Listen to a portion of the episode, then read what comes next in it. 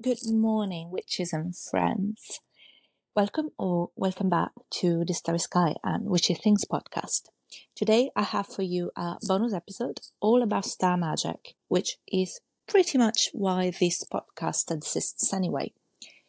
If this is your first time here, this is a space where we learn together. I'm a bit of a history nerd who spent five years at university studying the intellectual history of early modern Europe. So I read the old books, and uh, I now put out these episodes to share the knowledge in a way that is hopefully more relevant and fun so many centuries later. And past seasons, we've also had a lot of guests sharing the tools to help us regulate our nervous system, heal our past wounds, connect with our intuition and our magic, so that we can take it from being just an intellectual pastime to a way of life. Since the topic today is meteor showers, it's coming with the usual love and apologies to any listeners in the southern hemisphere. You are as valued as everyone else, but I get my information from the observatory in Greenwich, and the myth I draw from are from people that have lived under the same sky as me.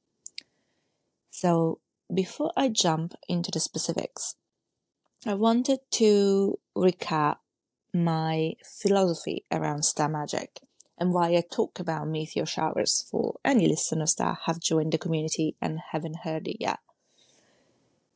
Historically, stars have always had a huge cultural significance in terms of guidance, from the mundane sense of direction for travelers to astrology and the complex theories of power behind medieval and Renaissance magic that we talked about in this show. Of the major star events of each year, like the alignment of the Lion's Gate portal, for example, meteor showers are a powerful but underutilized one. Even if meteors symbolize the connection we have with the spiritual realm, they are quite literally celestial debris that fall onto Earth. They have always been looked upon as special signs. I mentioned in the episode on Star Magic in season one that many events of historical significance took place around the passage of comets, which is where the debris originate for most of the showers that we get. From an alchemical point of view, meteors are also rocky objects that burn into the Earth's atmosphere, so that's all the elements at play. We have air and water vapors in the atmosphere, then earth in the piece of the comet or asteroid itself, and fire in the reaction of the elements. And because they happen when crossing the space assigned to specific constellations, they come with myth and deity attached. But you could just as easily connect to the energy of them in that pure elemental form. But the rest of the episode will be digging into the lore because that's my zone of genius. And this is an inclusive space, so you can invest as much or as little belief in the stories as it appeals to you. So now, for the main topic. Over December and January, we will have the Geminids, Ursids, and Quadrantids. The Geminids are going to be active between the 4th and the 20th of December, with their peak on the 14th and 15th. The predicted hourly rate is 150 meters, and there will be plenty of bright meteors with few trains. They find their origin in a 3,200 Phaethon object, which is thought to be a Palladian asteroid, so they are one of the two families that do not originate from a comet. The radiant, which is the technical term for the point where we perceive them originating from, is in the constellation of Gemini, near Castor, or Alpha Geminorum, the second brightest object in the constellation, which is a multiple star system made up of six individual stars. The brightest star in Gemini is Pollux, or Beta Geminorum. Together, they are the heavenly twins that make up Gemini as we know it. The probable sons of Zeus and Leda, who was an Aetolian princess and later the Queen of Sparta. Her own mother is uncertain in the mythology, with at least five or six alternative genealogies. But what we know by her husband, King Tyndareus, she was the mother of Helen of Troy, Clytemnestra, Timandra, Phoebe, and Philonoe. And the twins were conceived of a different egg and of a different father on the same night as Helen and Clytemnestra, with kind of different variation depending on the myth of who's the twin of whom and also different variations of which child had divine blood. The only one of the four children who is consistently seen as immortal is Pollux. Although in the Iliad they are both considered mortal, and there are references to a lost poem where the immortality was given by Zeus after their death rather than at conception. Either way, the classical sources paint the twins as being regarded as helpers of mankind and are held to be patrons of travelers and of sailors in particular, who invoke them to seek favorable winds.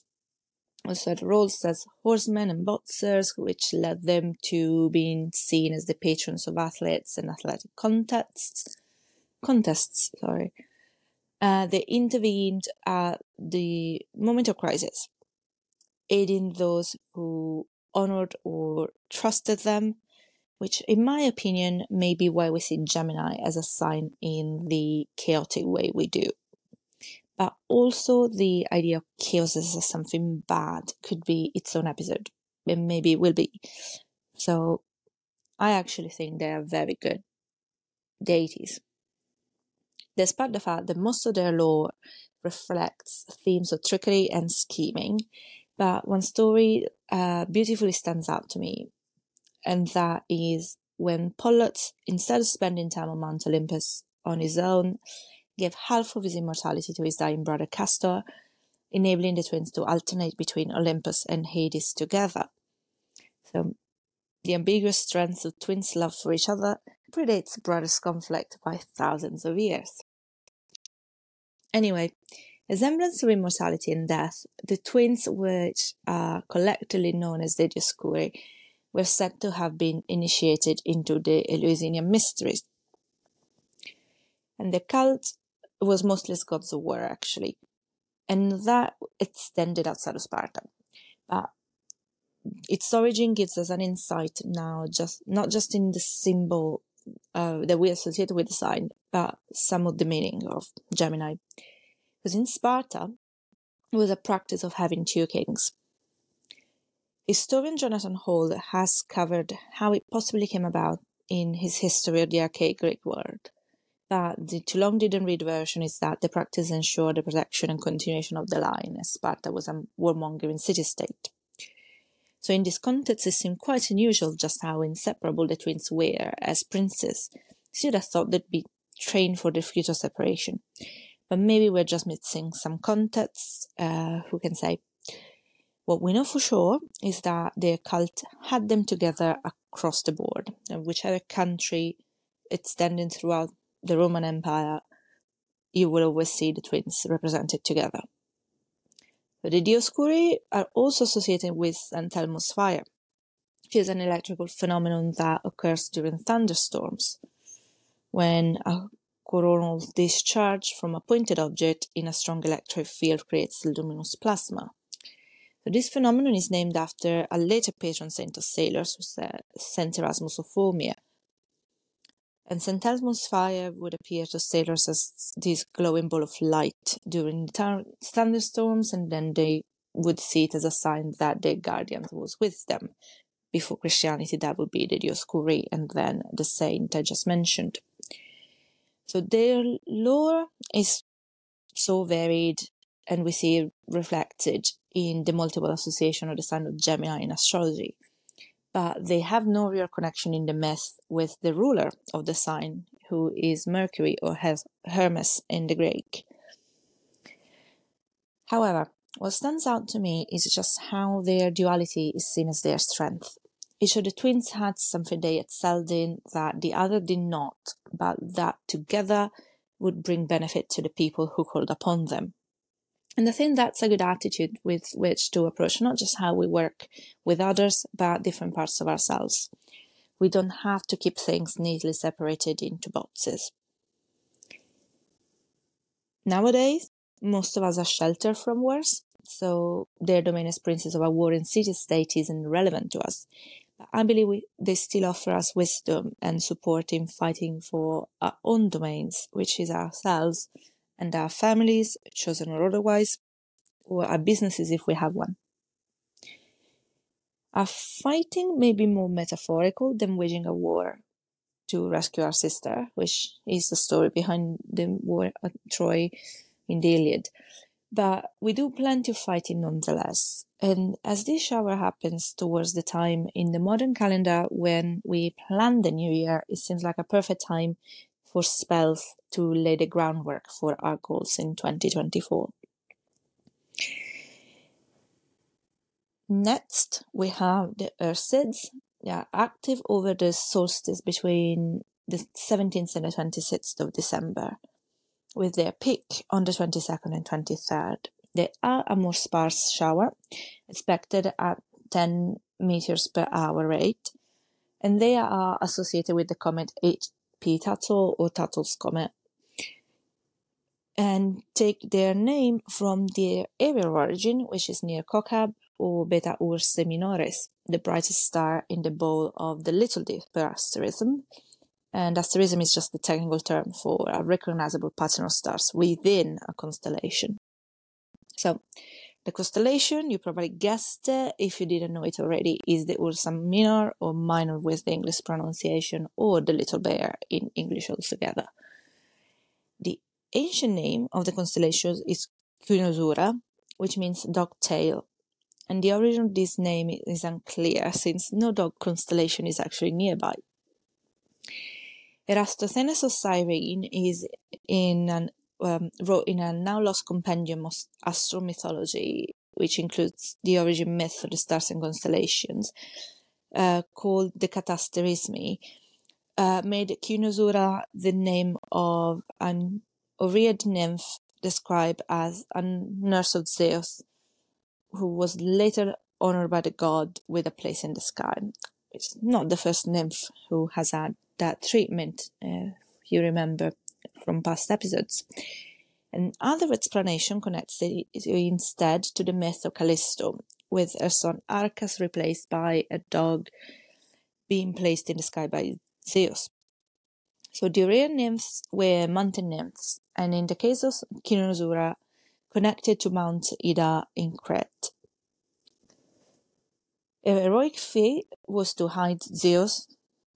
One time that Kronos, his father who ate his own children to prevent them from dethroning him the way that he did to his father Uranus, upon hearing the prophecy that one of them would do so, was visiting the island.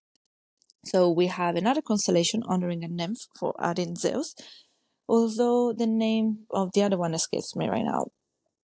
Um, the other possible explanation was that Hera, the jealous wife of the philanderous uh, Zeus, as pretty much all of Greek mythology is is love life, transformed Callisto, who was one of Artemis's followers, um, which was like a married nymph uh, who did take a um, chastity vow, into a bear as she was pursued by Zeus under the appearance of being Artemis herself. And then she became pregnant by him, which led to her being expelled from Artemis's circle of nymphs. So, yeah, I, am as confused as everyone about how Ovid thought that that worked out. Especially since, if you think about it, Apollodorus suggested it may have been that Zeus seduced her in the guise of Artemis's twin brother Apollo. So clearly everyone else was like, how did lesbian sets get her pregnant? But another option, I guess, would be that Zeus overpowered her as himself once she had let her guard down, believing it was Artemis, and realizing she wasn't when and that was like too late to avoid anything happen. So either way, both of the myths have to do with wild animals in the mountains specifically bears. Mount Ida itself is recurrent in Greek mythology, with um, also bear on a shelter in Paris when he had been abandoned to die following the premonition of the fall of Troy, and then the bear saved his life until Shepherd took him in. Uh, the Italian project L'orso la formica, which translates to the bear and the ant, traces the relationship between humans and bears to a much closer one in the ancient past that we have seen from Roman times onwards, where uh, owning bears was a symbol of imperial power. So I'm going to drop the link if you're interested in learning more about how to help the conservation of these beautiful species in the Apennines, which is the focus of their project. There are likely uh, like more projects like that for other areas as well, but I am not familiar with it. Ancient natural histories, like those of Aristotle and Oppian, focused on the physical parallels between uh, the bears and humans.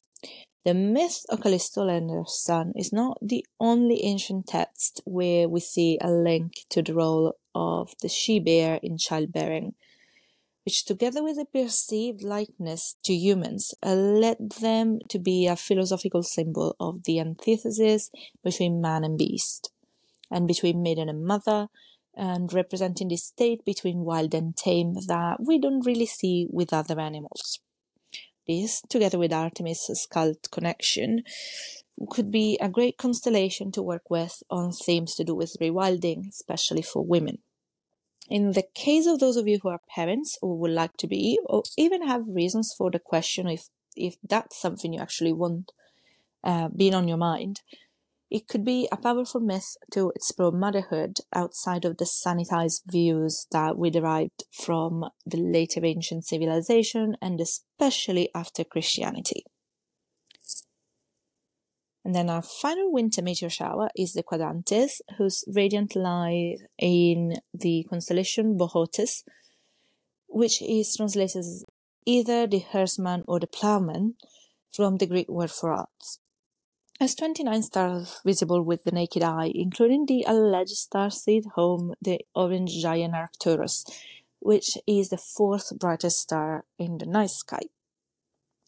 The mythology for this constellation is fairly inconclusive, but the shower itself takes place between the 28th of December and the 12th of January, with its peak on the 3rd and 4th. It's a bluish or yellowish white meteors with fine trains and it's expected at a rate of 110 per hour, so it's quite big. The coincidence of the timing with the calendar new year is a beautiful one. In the Odyssey, we see the constellation of Boötes in a reference for navigation, and it's described as a late setting or slow to set one. According to one version of the origin, it comes from a son of Demeter, Philomelus, a twin brother to Plutus, a plowman who drove the oxen in the Ursa Major or Major in the English pronunciation.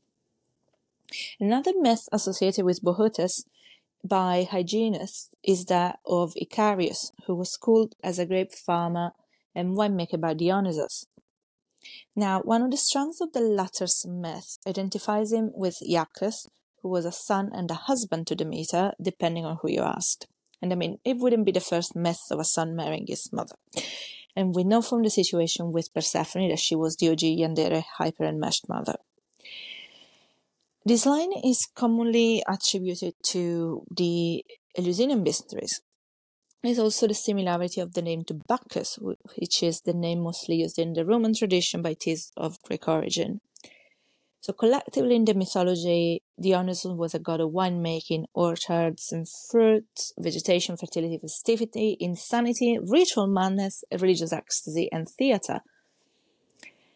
Since the mysteries were, well, mysteries, that's where we get the idea of mystery as something secret and unknown from, we don't know a lot about what happened in Eleusis during the festivities.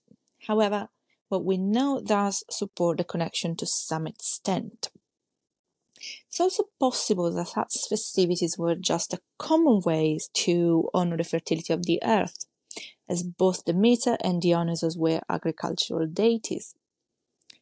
And I'm definitely going to look in, at these in more detail at a future date. For now, whichever origin of the name you take, there's enough evidence that the constellation has a link to the celebration of the bounty of the earth and some form or other of carnal pleasures. Quoting from Sir Pickard-Cambridge's The Dramatic Festivals of Athens, which is ironically published by the Oxfordian Clarendon Press, uh, quote, the rural Dionysia, or Lesser Dionysia, was one of the oldest festivals dedicated to Dionysus, begun in Attica and probably celebrated the uh, cultivation of vines. It was held during the winter months of Poseidon, the time surrounding the winter solstice, more December or January. The rural Dionysia centered on a procession during which participants carried phalluses, long loaves of bread, uh, jars of water and wine, as well as other offerings, and young girls carried baskets. The procession was followed by a series of dramatic performances and drama competitions. Even though the Greek name for Boötes, uh, Arctophylax, which means bear watcher, will link the constellation more closely to the myth of Callisto, which was another st- which has another story attached to it. The collective happenings to me, seem to me to place the Quadrantids in this broader rural paganism vibe. And the name itself comes from the quadrans muralis, which is the Latin name for an instrument mounted on walls that measures the angles between 0 and 90 degrees. Between 1795 and 1922, it was in fact its own separate constellation, one of many that in the 18th century were named after scientific instruments. That's some interesting lore for the more science minded among us if you vibe with this story more than the traditional Greek mythology. And if I read the map correctly, the stars in the Dipper that are involved in the shower itself, which is seen as 50 degrees south of the North Pole, Iota, Theta, Kappa, and Gamma Bo. Together, they make a, a small triangle that is almost like the handle of the plow, um, closer to the Ursa Major than the rest of their own constellation. So while you could link the themes to the themes of Arcturus if you felt inspired to do that, since it is the brightest star in the constellation and so quite relevant, personally I wouldn't.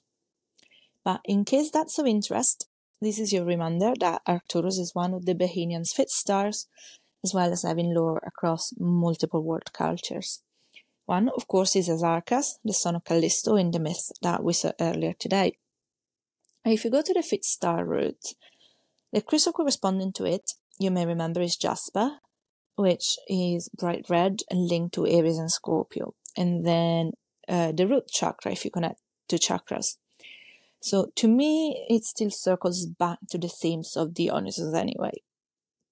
And the connection to passion and energy is a good one for ushering in the new year. So if you like crystals, it could be a good time to charge it with extra cosmic juice for your 2024 intentions.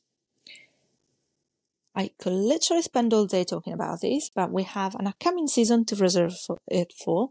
So I'll keep it simple for today since I dumped info on three showers already and I don't want it to be overwhelming. I still have no concrete plans for the release of season 5, so it's very likely that I will be seeing you at the new moon for the next Star News segment.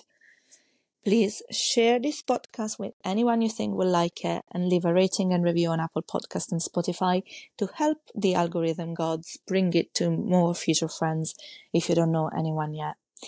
Or even if you do. Uh, who doesn't want more friends? Anyway, all the links to connect with me as well as how to financially support the shows are in the show notes.